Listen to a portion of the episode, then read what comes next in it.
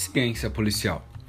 Ela possui reconhecimento do Conselho Nacional de Educação, ou seja, se perguntar se a ciência policial, que é aplicada hoje em dia para ensino dos policiais, pode-se dizer que ela já tem um reconhecimento com base científica.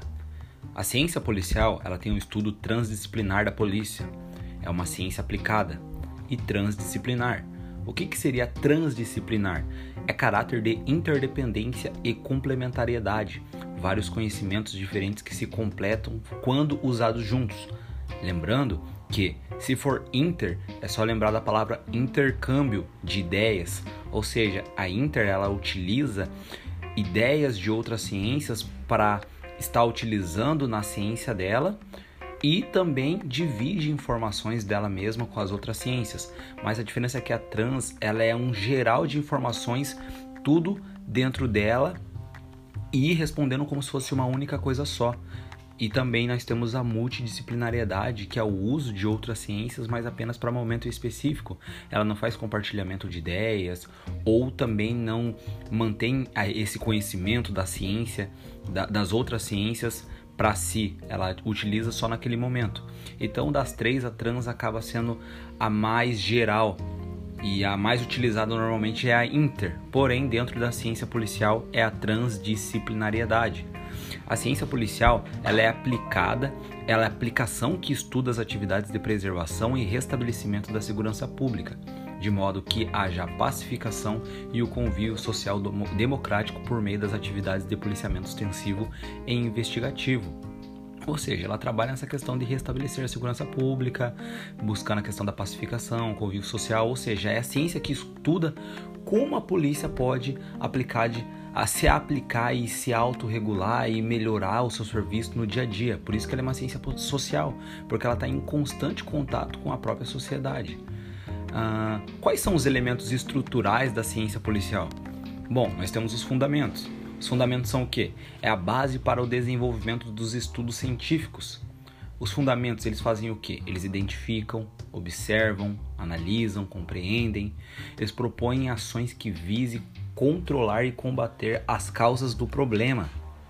Dentro dos elementos estruturais da ciência policial, também temos o objeto, que é o quê? Acontecimentos concretos ou abstratos, qualquer coisa pode ser objeto da ciência policial. Uma qualidade de pessoa indo para o evento, por exemplo, uma situação de chuva, um acidente ocorreu, qualquer coisa pode ser objeto de estudo, porque a polícia vai analisar aquela situação e falar, não, olha, para essa situação de catástrofe aí que teve, que uma árvore caiu numa via e acabou ferindo tantas pessoas, vamos agir assim, assim, assado. Ou seja, eles utilizam esse objeto com base também nos próprios fundamentos. E dentro dos elementos estruturais, nós também temos o sujeito, que é a voz ativa, o próprio policial na maioria das vezes, que é aquele quem vai desenvolver as ações, ele tem um papel ativo, é ele quem faz a valoração da situação. E nós também temos os métodos e valores, que eles não se limitam ao entendimento e compreensão normal, mas sim de um conjunto axiológico. Os métodos e valores, eles são um procedimento para obter conhecimento que é de maneira neutra. Os valores não têm qualquer papel no processo de decisão. Os resultados científicos podem ser usados na perspectiva valorativa. Ou seja, a ciência policial ela tem um fundamento, ou seja, a base com questões do que ela observa, do que ela analisa, dos estudos científicos em si. Dessas questões, eles aplicam sobre um objeto, que o objeto pode ser qualquer coisa que pode ser alvo de estudo. E quem que faz essa observação? O sujeito, que é a voz ativa, o policial militar, que faz uso de métodos que ele apresenta e tem de conhecimento, que na maioria das vezes é o fato policial, e os valores. Porém, ele não faz o uso do julgamento com base no seu valor próprio, e sim que é um procedimento para obter o conhecimento de maneira neutra. Então, os resultados científicos podem ser usados nessa perspectiva valorativa. Dentro da ciência policial, nós também temos os estudos das ciências policiais, ou seja, a PM é uma instituição que possui um importante conhecimento da sociedade.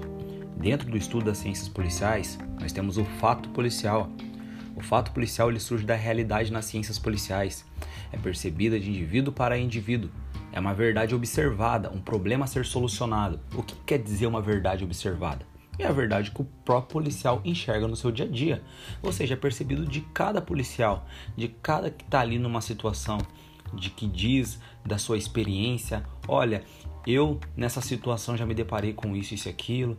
Ah, mas é uma moça grávida, ela não apresenta risco, não precisa ter uma preocupação. Não, mas eu como policial já tive uma situação assim, assado, então tem que tomar cuidado, tem que isso, porque muitas das vezes é a pessoa que você menos espera que pode ter uma reação contra você. Então, ou seja, é um conglomerado de troca de informações dos fatos que os policiais vivenciam, dos problemas a serem solucionados. Ou seja, são experiências vividas que geram o fato policial e o uso do fato policiais nas demais ocorrências. É como se fosse uma roleta ali que fica girando e cada vez mais trazendo experiências novas e conhecimentos. Dentro da ciência policial, também temos a teoria geral e a metodologia própria da ciência policial, que é o quê? O policial militar trabalha com noções bem rígidas da realidade, sem que isso prejudique a adequação às particularidades de cada situação operacional. Ou seja, o policial ele tem um segmento específico da lei que ele tem que fazer. Ele tem que trabalhar nos limites específicos entre uma ação e uma exerbação do seu poder de polícia, um exagero ou de uma situação ali até de algo que pode ser criminoso. Então, por isso que o policial ele não pode agir de uma forma que prejudique a adequação. Então, ele trabalha nessas noções rígidas da realidade, sem que isso prejudique essas adequações às particularidades de cada situação operacional. Para o policial militar, ele é o próprio sujeito, ele é submetido à realidade, sempre subordinado a alguém que obedece às ordens que venha de cima, anulando ou corrigindo se preciso. Então, quando se pergunta se o policial é subordinado a alguém, sim, o policial sempre está subordinado a alguém. O sargento que está subordinado a um oficial, que é o oficial que está subordinado a um oficial superior, o soldado que está subordinado ao sargento, e assim vai, como se fosse uma cadeia hierárquica, que é o próprio pilar da própria polícia militar, que é baseado na hierarquia e disciplina. A PM ela usa a noção não kantiana, que tem uma adoção do tom imperativo. Kant, Emmanuel Kant, ele tem pensamentos mais voltados à esquerda. Não que seja necessariamente esquerda do que nós vemos no nosso dia a dia, mas Kant tinha uma visão de desmilitarização. Então a PM ela usa uma noção não kantiana por conta disso. E o tom imperativo é em questão do próprio português, questões de ordem. A polícia utiliza esses tons, por exemplo, numa própria abordagem. Polícia, parado, ela emana ordens. Então por isso que adota essa noção não kantiana. A polícia ela tem clareza mental sobre o certo e o errado, faz o uso de disparo de arma de fogo caso necessário. Por que tem esse faz o uso de disparo de arma de fogo caso necessário? Porque, por exemplo, a noção kantiana diz que não seria possível ser feito isso, mas isso é uma questão da base de criminologia, porque para Kant existem dois pensamentos que devem ser respeitados.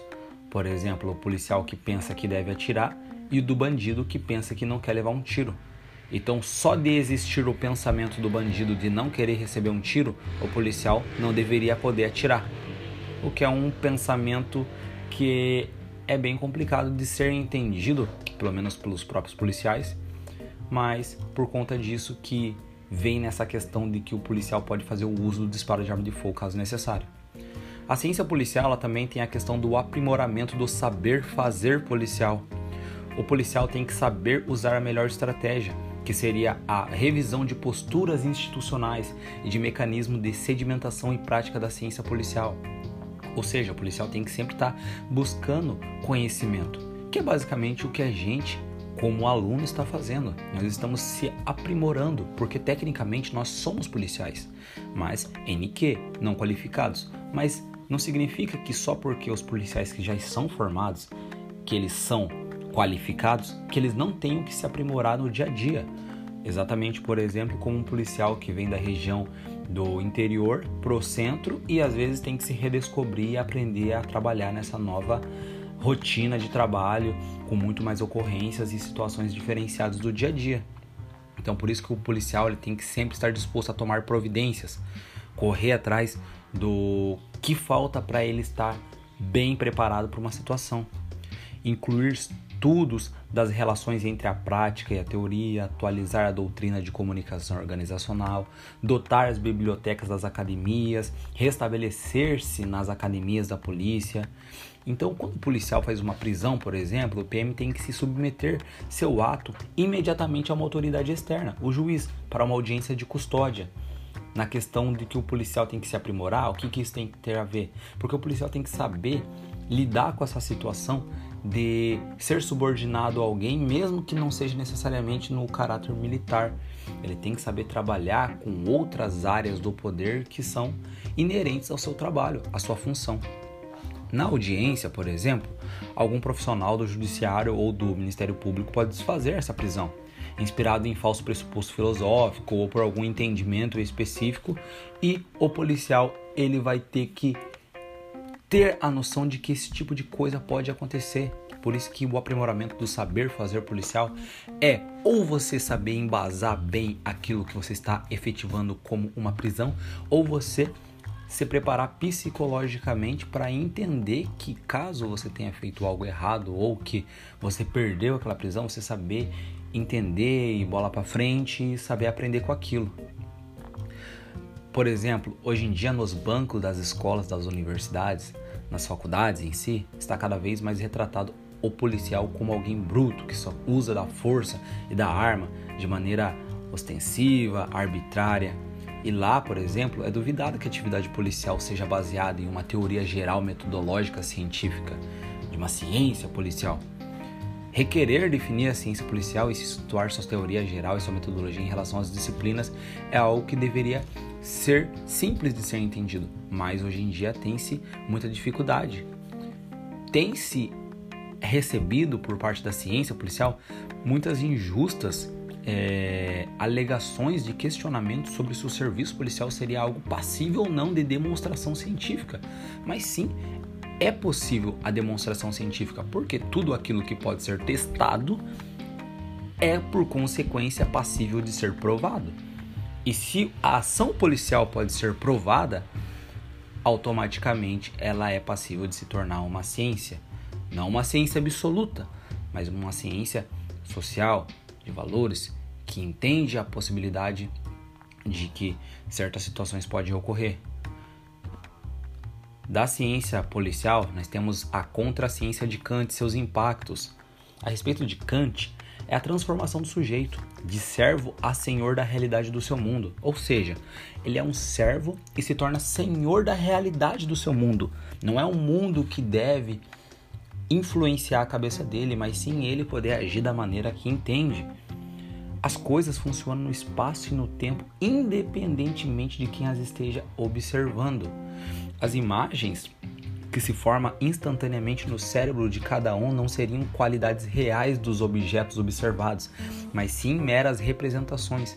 Nesse sentido, seria difícil justificar, por exemplo, o uso de arma de fogo por um policial sobre a aparência e a necessidade de um tiro.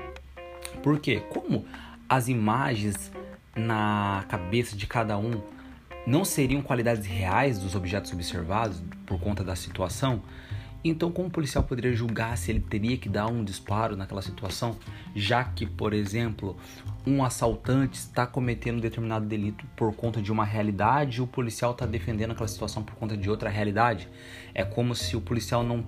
Como ele não pode ter acesso ao motivo em específico ou à razão do porquê que o suspeito está cometendo aquele determinado delito, ele não poderia tomar uma atitude desse tipo. O policial ele teria que aguardar, por exemplo, ser alvejado para depois ter certeza se seria de fato necessário fazer o disparo. A solução, eles acham, por exemplo, que tem que ter a desmilitarização. Dentro da ciência policial, nós também temos o mandato fundamental da polícia, que é o quê? A garantia dos direitos do homem, a instituição em benefício de todos e não para utilidade particular. Então, ou seja, o direito ele tem que vir de maneira benéfica de todos e não com pensamentos singulares. Isso, obviamente, não se afeta a questões de igualdades formais e materiais. Dentro do mandamento fundamental da polícia, nós também temos a segurança pública, que é o quê? É dever do Estado, direito e responsabilidade de todos, da preservação da ordem pública e incolumidade das pessoas e patrimônio. É exercida pela PF, PRF, PFF, Polícia Civil, Polícia Militar e Polícia Penal, que tem suas variáveis, distrital, estadual. Polícia Militar, ela é ostensiva, ela age na preservação da ordem, ela é força auxiliar e reserva do Exército, subordinada ao governador. Lembrando que o bombeiro, além dele também ser força auxiliar e reserva do Exército, justamente por ele ser militar, ele age na atuação da defesa civil, além de outras prerrogativas. Dentro da questão do mandado do fundamental da polícia, nós também temos a questão do letramento. O que é o letramento? É a capacidade de fazer uso da escrita e da leitura, ou seja, você poder criar um determinado conhecimento.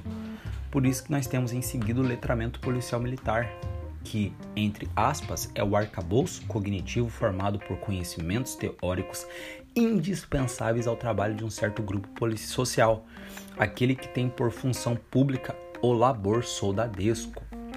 Ou seja, quando fala sobre formado por conhecimentos teóricos indispensáveis ao trabalho de um certo grupo social, o letramento policial ele vai trazer questões de como você ser um policial militar. Imagine nós, formados, que passamos de um concurso público e chegamos aqui e eles falam para nós: bom, para você ser um policial militar, vamos aprender a atirar, aprender a fazer cara de brabo e pronto, tá pronto, é um policial militar. Vai aprender algumas coisas de direito ali e pronto. Mas não é assim, você tem que se transformar em um policial militar, uma realidade totalmente diferente.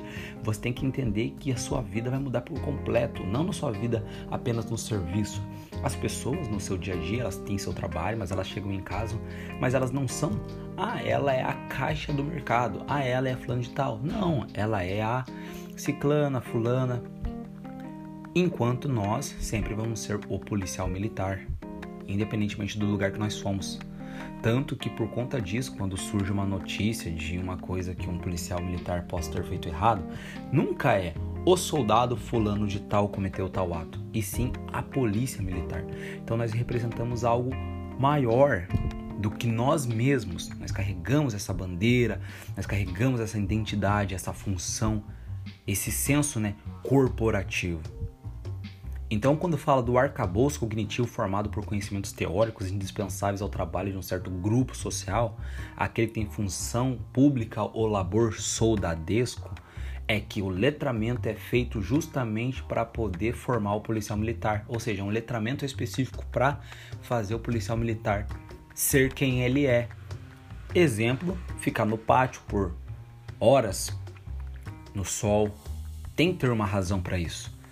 E com certeza é com base em um letramento policial militar que se entendeu a necessidade de ser feito isso. O letramento policial militar, ele vai saber ter necessidades de saberes culturais advindos da experiência da polícia militar. A polícia militar não é apenas força, é agir com conhecimento teórico também. Dentro da ciência policial, nós temos algo chamado propedêutica. Propedêutica é o que devemos conhecer antes de iniciar uma investigação científica, os meios, os métodos, o raciocínio que vai ser utilizado. A propedêutica é algo introdutório, é o antes, aquilo que é usado para chegar a um diagnóstico. Então, quando falam em propedêutica, o que é propedêutica? Eles falam, propedêutica é aqueles princípios, aqueles conhecimentos iniciais que você vai ter para poder iniciar um determinado raciocínio ou uma determinada investigação sobre um determinado fato. Exato. Por exemplo, uma pessoa que se acidentou e ela está com algum problema de hemorragia. A propedêutica ela vai analisar e fazer investigações iniciais para tentar entender, para realmente identificar se ele está com uma determinada hemorragia, para assim criar e entender os métodos que vai ser dado para posteriormente ser feito o trabalho, que seria de tratar aquilo. Mas óbvio, quando entra na questão de tratar, já não é mais propedêutica. Por isso que o propedêutica ela está na questão introdutória.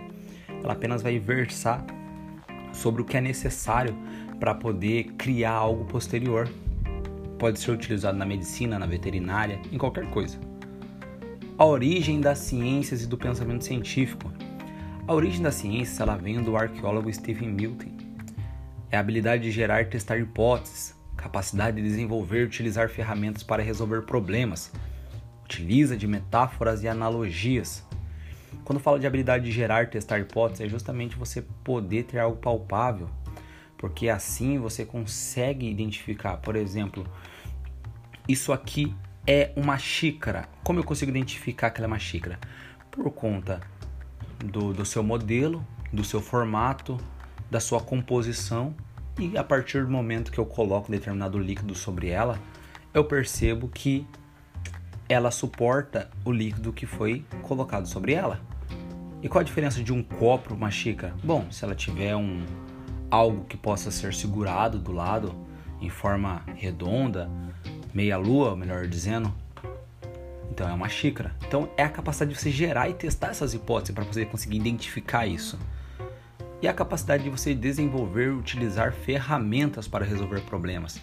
Bom, mas se essa não é uma xícara, como a gente transforma ela numa xícara? Como a gente consegue resolver esse problema? É assim que você usa as metáforas e as analogias. Metáforas é justamente você utilizar pensamentos que é aplicado em uma determinada situação que pode ser aplicado na sua. Se o fulano de tal resolveu a situação dele aplicando um pensamento XYZ para aquela situação, eu posso tentar aplicar esse mesmo método para a minha. E talvez dê certo. Basta lembrar também que a ciência não surgiu do nada. Ela vem envolvendo-se e evoluindo ao longo dos anos. O conhecimento, ele vem através da observação dos próprios sentidos. Nós temos os tipos de conhecimento, que são o quê? O conhecimento senso, que é o comum, popular. Lembrando que é senso comum /popular, é a mesma coisa. Religioso, filosófico e científico. São 4 tipos de conhecimentos. Porém, não existe hierarquia entre eles. Eles buscam responder dúvidas e criar novas dúvidas. O senso comum popular é da experiência pessoal, empírico-sensorial, crença na tradição popular, não precisa de prova. Lembrar que, se puxar lá na prova, crença na tradição popular, não se confundir com religião por conta da questão crença. É diferença. A crença na tradição popular é uma questão de você crer naquilo que está sendo dito da tradição e dos conhecimentos popular. Por exemplo, naquelas histórias do velho do saco que passava na rua. Ou seja, você tem uma crença naquela tradição, naquele conto que é sempre contado para as crianças, para elas não saírem na rua à noite. Nós também temos os tipos de conhecimento, o religioso, que é baseado na fé, na crença. Se mantém o pensamento sempre. As verdades são definitivas. Ou seja, independentemente de ter uma prova apontando que Deus não existisse, a religião, ela se baseia na fé, por conta de que ela entende-se que para você chegar naquele determinado princípio de você ter fé e crença, você tem que ter exatamente isso, fé. Por isso que é imutável. Você vai acreditar que, por exemplo, você vai para o céu no final da sua vida, de acordo com as suas boas qualidades, as suas boas práticas, o segmento de mandamentos, por conta de questão de fé, de crença. Nós temos também o conhecimento filosófico, que se baseia nas experiências, mas não da experimentação. Ou seja, a filosofia, ela não consegue experimentar, ela baseia-se na experiência. Um pensamento de Aristóteles, um pensamento de Rousseau, um pensamento de, entre outros autores que têm determinados pensamentos específicos sobre situações. Eles distinguem-se do científico pelo objeto da investigação e do método. Ou seja, ele vai observar outras situações, outros objetos de estudos. E essa experiência que eles têm sobre o objeto que faz eles poderem ter argumentos e pensamentos a respeito. Mas eles não experimentam esse determinado pensamento, porque eles não se baseiam na questão de que eles precisam provar esse pensamento filosófico. Filosofia, ela não faz uma alusão divina e também não recorre para a razão humana. E o conhecimento científico, ela busca um ordenamento das leis e princípios, vai além do empírico, ou seja, empírico é aquele pensamento não científico, que é uma questão popular, um conhecimento que você fundamenta das suas crenças e pensamentos do senso comum, por exemplo, que é o próprio empírico sensorial. A diferença é que a ciência ela possui uma verificabilidade, ou seja, uma possibilidade de você dizer que aquilo é certo e pronto, justamente por conta de uma prova. O método científico é o quê? É um plexo de regras, tem finalidade de trazer um novo conhecimento ou auxiliar em conhecimentos pré-existentes, ou seja, já existe um pensamento pré-existente. Então, o método científico vem e auxilia nesse conhecimento, dando bases diferentes, informações novas. No método científico, toda investigação necessita de um método. Ou seja, você vai investigar como que os gatos caem do terceiro andar de pé e não quebram as patinhas. Você tem que tentar entender qual método você vai usar para estudar esse fenômeno. Bom, se o gato, por conta da questão muscular e esquelética deles, eles têm algo diferente de nós humanos, a questão do peso, fisionomia. Então talvez eu tenha que abordar um método científico para a questão da parte de entendimento da educação física, da medicina, da fisioterapia, alguma coisa do tipo. Lembrando-se que toda investigação necessita de um método. E o método científico ela surgiu logo após o período medieval. Destacou-se os estudos de Galileu Galilei. A ciência passa a coexistir com a religião, com a arte, com outros tipos de pensamento. Lembrando-se também que a ciência moderna ela aceita somente conhecimentos embasados em evidências empíricas. É diferente pensamento empírico de evidências empíricas, porque uma evidência empírica, para isso, é preciso utilizar um método científico. Ou seja, você tem um determinado conhecimento baseado num senso popular e você utilizou um método científico e provou que aquilo, na verdade, não é só uma fábula. Passa a ser uma evidência empírica. Os métodos da pesquisa científica são quais? O dedutivo, o indutivo, o hipotético-dedutivo e o dialético. O método dedutivo, ela parte de um pensamento abstrato para o concreto. Abstrato é tudo aquilo que é um conglomerado de informações gerais em si. E o concreto é um pensamento já específico formado. Então, quando você deduz algo, você parte de uma situação geral, você pega e está tentando entender tudo o que está acontecendo para no final chegar a uma conclusão. E você deduz, não, é isso, entendi, eu olhei essa cena de crime aqui e deduzo que foi o fulano que matou. Já o indutivo é ao contrário, ele parte de um pensamento concreto para o abstrato. Você induz aquilo. Você já está numa situação onde você tem um pensamento específico.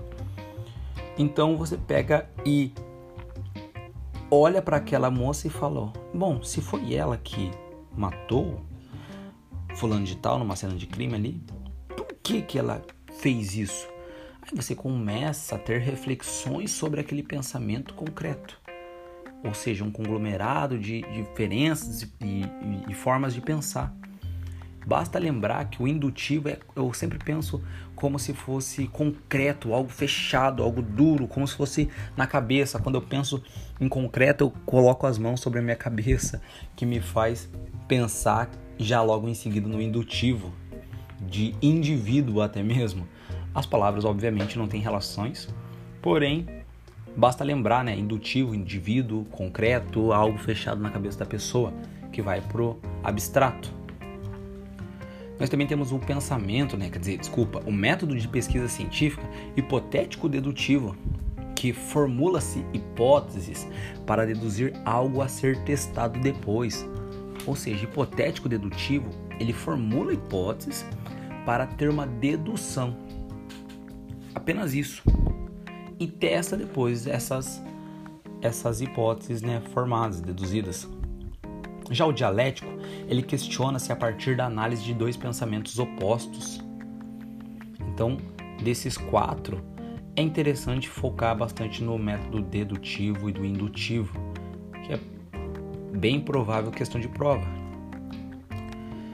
Da ciência policial, nós também temos a polícia como instituição. Da polícia como instituição, ela tem a legitimização do Estado que precisa ocorrer diariamente. Ela é necessária e constante ratificação das instituições. O povo cede parte de suas liberdades para receber serviços que eles são importantes também. Da polícia como instituição, nós também temos o poder de polícia na atuação do Estado.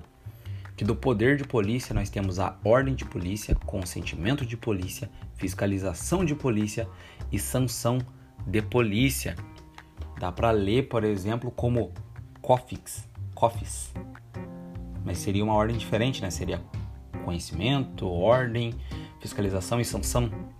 Porém, nessa questão a ordem não importa. A ordem de polícia, ela é o quê? Nasce da lei. É uma reserva legal. O consentimento de polícia é a anuência, vinculada ou discricionária, atividade submetida ao preceito vedativo relativo. A fiscalização de polícia é uma forma inafastável de atuação administrativa no cumprimento da ordem de polícia. Já a sanção de polícia é uma função administrativa, autoexecutória, que se destina à repressão da infração. Lembrando, não está no conteúdo do caderno de estudos, mas o consentimento e fiscalização são delegáveis, enquanto que a ordem e a sanção não são. Do poder de polícia, a administração pública ela é utilizada para condicionar e restringir o uso e gozo de bens, atividades e direitos individuais, em benefício da coletividade ou do próprio Estado. O poder de polícia ele se fundamenta no princípio da supremacia do interesse público. Então, se você pensar em poder de polícia, lembrar do princípio da supremacia do interesse público. Em conflito, sempre vai prevalecer a administração pública sobre o interesse de um particular. Por isso que é o princípio da supremacia do interesse público. Se tem um conflito entre um ou outro, a administração pública vai prevalecer. Considera-se poder de polícia o quê? A atividade da administração pública, limitando ou disciplinando direito, interesse ou liberdade, regula a prática de ato ou abstenção de fato, em razão de interesse público concerne a segurança, a higiene, a ordem, os costumes, as disciplinas, exercer as atividades econômicas. O poder de polícia, ela tem a questão do fundamento, que é a supremacia do Estado, os atributos, é a discricionariedade, a autoexecutoriedade, a coercibilidade. A finalidade é a proteção do interesse público. O objeto é os bens, os direitos, a atividade e é limitado às questões de interesse ou liberdades individuais. Do poder de polícia, nós temos a efetividade da garantia e execução da supremacia do interesse público. Como é que nós garantimos a execução dessa supremacia, ou seja, de que o interesse público seja sobreposto ao interesse individual? A partir da questão da discricionariedade, ou seja, a lei dá à administração a possibilidade de decidir quando usar seu poder de polícia, por exemplo. Ou seja, tem um indivíduo que está com um pensamento anarquista, por exemplo, que acha que pode depredar o patrimônio público, mas com base na questão do entendimento da supremacia do interesse público, a maioria das pessoas querem que aquele ambiente público esteja de pé. Então, pelo poder de polícia pode ser usado a garantia da execução da supremacia do interesse público, que seria a discricionariedade de usar o poder de polícia para poder repelir aquele determinado comportamento, a partir mesmo de outro entendimento, que é a coercibilidade, que é a imposição da decisão administrativa, admite essa força. E logo em seguida nós temos também a autoexecutoriedade, que é ato da administração que não exige ordem judicial. Ou seja, a administração ela pode autoexecutar um determinado fato ali, ou por exemplo, a discricionariedade do poder de polícia, de forma normal, de ofício, sem necessariamente uma ordem judicial. Então, lembrar dessas três: discricionariedade, coercibilidade e autoexecutoriedade. Lembrarmos também da questão do poder de polícia. E antes também das questões dos tipos, né, de poder de polícia, que são maneiras de você conseguir chegar nesse consenso. Você pega e pensa ordem de polícia, consentimento de polícia, fiscalização e sanção. Que dentro disso nós temos a supremacia do interesse público, que é baseada na discricionalidade, coercibilidade e autoexecutoriedade. Dentro da ciência policial nós também temos a própria polícia de segurança, que é a polícia administrativa, que ela é preventiva ou ostensiva. A Polícia Federal, por exemplo, ela é qual? A Polícia Federal, PRF, Polícia Rodoviária Federal, e PFF, Polícia Ferroviária Federal. A estadual é a Polícia Militar e o Corpo de Bombeiros. Já a Polícia Judiciária, ela é investigativa. No âmbito federal, nós temos a Polícia Federal, e no âmbito estadual, Polícia Civil. Quando se trata dessa questão da polícia ser administrativa ou judiciária, nós temos que lembrar que a polícia militar ela é administrativa, mas não significa que ela não exerça em determinados momentos uma função de polícia judiciária. Por exemplo, no momento de cumprimento de um mandado de prisão. Agora, o seu ponto principal é que ela é uma polícia administrativa, assim como a própria polícia judiciária, a polícia civil em si, que em sua maioria é uma polícia investigativa, judiciária, que trabalha num âmbito diferenciado, mas em certa maneira também é ostensiva, trabalhando de maneira administrativa. Mas seu preceito principal é polícia administrativa, polícia militar, corpo de bombeiro, polícia rodoviária federal, polícia ferroviária federal, polícia federal e polícia judiciária, né, a polícia civil e polícia federal. A única que está nos dois de maneira efetiva, não só necessariamente, em certa situação ela pode exercer função de polícia judiciária. Não, ela é os dois. É, no caso, a Polícia Federal. 5 papéis concomitantemente desenvolvidos pela polícia. Quais são os componentes? O componente funcional, o componente histórico-cultural, o componente político, o componente jurídico e o componente corporativo. O componente funcional é o que? A execução de atividade laborativa. Formou-se na cultura como um órgão de função. Tomar cuidado com essa questão de formou-se na cultura, com a questão do histórico-cultural, porque o componente funcional é a questão da execução da atividade laborativa, ou seja, a função do próprio policial militar. Então, quando fala assim, formou-se na cultura, é justamente a questão do policial militar, que é aquilo justamente por conta da polícia ser o que ela é desde sempre, ou com pequenas evoluções. Por isso que em seguida vem um componente histórico-cultural, que é a atividade desenvolvida ao longo dos anos. Por exemplo, na Idade Média, a polícia era a boa ordem da sociedade civil, igreja. A igreja, por exemplo, era a boa moral da sociedade civil, enquanto a polícia militar era a boa ordem. Na Idade Moderna, a polícia tinha função administrativa, nasce na época dos feudos. Idade contemporânea é na época da defesa das comunidades. Então basta lembrar, se falar sobre Idade Média, se você vê a palavra boa ordem da sociedade civil, você já sabe que é a Idade Média. Se vier, nasce na época dos feudos, a Idade Média, não, é a Idade Moderna. Se falar da defesa das comunidades, sabe que é Idade Contemporânea. A Revolução de 1964, ela aconteceu em Juiz de Fora. Isso é apenas um comentário aleatório a respeito do componente histórico-cultural. O material tem algumas datas específicas, mas que eu acredito que não sejam tão relevantes para conteúdo de prova. Também temos dos componentes, o componente político, que é a subordinação ao governo do Estado e comando funcional próprio. A instituição tem demarcação jurídica e constitucional da PM. O componente jurídico é o que? A atuação dos direitos humanos. Tem poder legítimo e legal. Cabe à polícia a imposição de limite, disciplinando as relações. Segue o princípio da legalidade. O civil faz tudo o que a lei não proíbe, enquanto o agente público faz tudo o que a lei determina, ou melhor, permite. Componente corporativo é o corpo integrado dos valores da atuação policial. Corpo de funcionários, a PM, fundado na hierarquia e disciplina. É justamente a questão do comandante, do chefe de companhia, do comandante de companhia, do comandante do pelotão, de todos os ramos ali daquela questão hierárquica que compõe a polícia militar. Na corporação, são pessoas que se associam por possuírem alguma afinidade profissional, geralmente organizando-se através de um regulamento, estatuto. No caso da polícia militar, a nossa legislação institucional. Então, desses 5 componentes, é importante ter conhecimento do que é o componente funcional, o histórico-cultural político, componente jurídico e componente corporativo.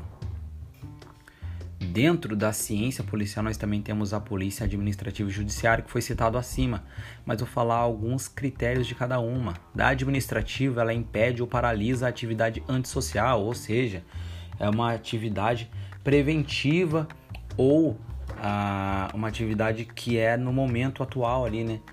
Que seria de reprimir aquele determinado acontecimento, preventiva, ostensiva. A polícia administrativa, ela também ela se age no momento de ilícito administrativo, da prevenção ou repressão. Era essa palavra que eu estava tentando lembrar, repressão. Por isso que ela impede ou paralisa. Ela vai paralisar algo que já está acontecendo, por isso que é a repressão. E a administrativa, ela atua sobre os bens e direitos ou atividades, enquanto a polícia judiciária, ela pré-ordena a responsabilidade dos violadores. Ou seja, já tem um violador, já tem um criminoso. Já na administrativa, tá para acontecer ou acabou de acontecer, não tem uma pessoa que é um determinado culpado. Por isso que normalmente usa-se a nomenclatura suspeito, por exemplo, de um determinado crime. Na judiciária, o ilícito é penal, embasado na questão do direito processual e penal. E enquanto que na administrativa cabe as questões sobre os bens, direitos e atividades, na judiciária cai sobre as pessoas. Da ciência policial, nós temos a questão do paradigma. O que é o paradigma? O paradigma é um pensamento, uma ciência em si. Por exemplo, vamos imaginar que um condomínio é uma comunidade, um condomínio. Dentro desse condomínio, as pessoas só podem andar de branco. Porque uma determinada escola adotou um pensamento de que as pessoas devem andar de branco para serem parte daquela comunidade, serem facilmente identificadas em outros lugares. Então esse pensamento é adotado e utilizado. Pronto. Das outras formas de falar, nós temos, por exemplo, a fase pré-paradigma. São 3 fases: a fase pré-paradigma, a ciência normal, que é o próprio paradigma, e a crise e, posteriormente, a queda do paradigma. O pré-paradigma é o quê? São diversas escolas com pensamentos variados. É o momento onde vai ser formulado um futuro paradigma. Por exemplo, dentro do condomínio, daquela comunidade, se diz que as pessoas têm que andar de branco. Outras dizem não, as pessoas podem andar do jeito que elas bem entender. Daí as pessoas que pensam que as pessoas têm que se vestir da maneira que bem entender, uns vão para um pensamento. As que vão falar que as pessoas têm que andar sempre de branco vão para um outro pensamento.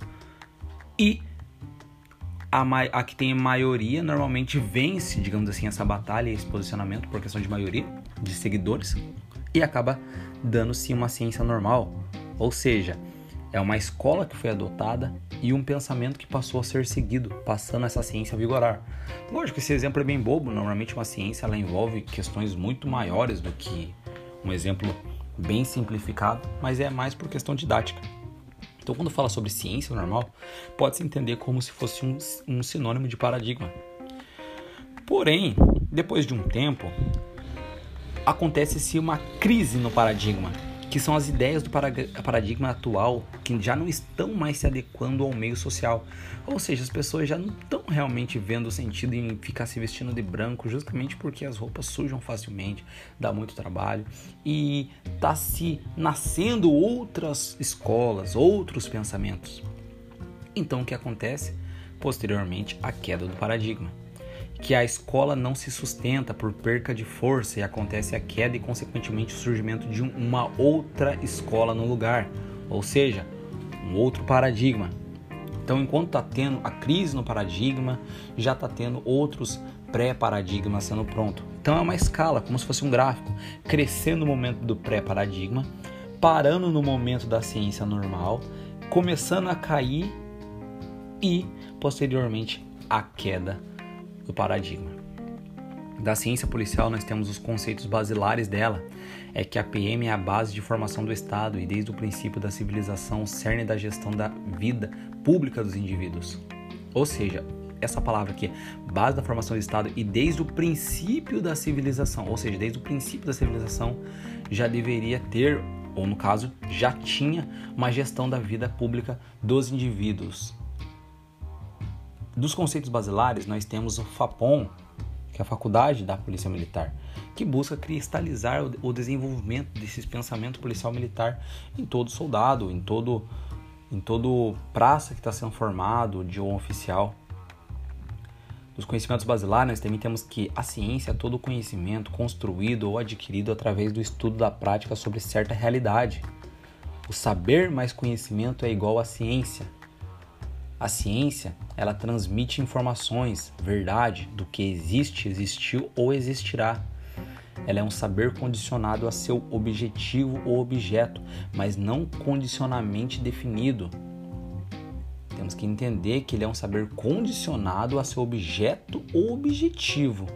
Ou seja, eu estou condicionado ao que o meu objeto me propõe ou vai me propor, ou o meu objetivo, mas ela não é condicionamento definitivo, ou seja, não é porque eu sou condicionado àquele objeto que eu vou ser definitivamente apenas seguir aquele método de raciocínio para conseguir chegar em um determinado pensamento ou algum tipo de ciência. Porém, desde sempre a ciência busca uma sistematização. Da ciência policial, nós temos também a epistemologia, que é uma ciência que separa a ciência do senso do ser humano. É uma relação do sujeito e objeto de pesquisa. Dessa relação surge a ciência policial.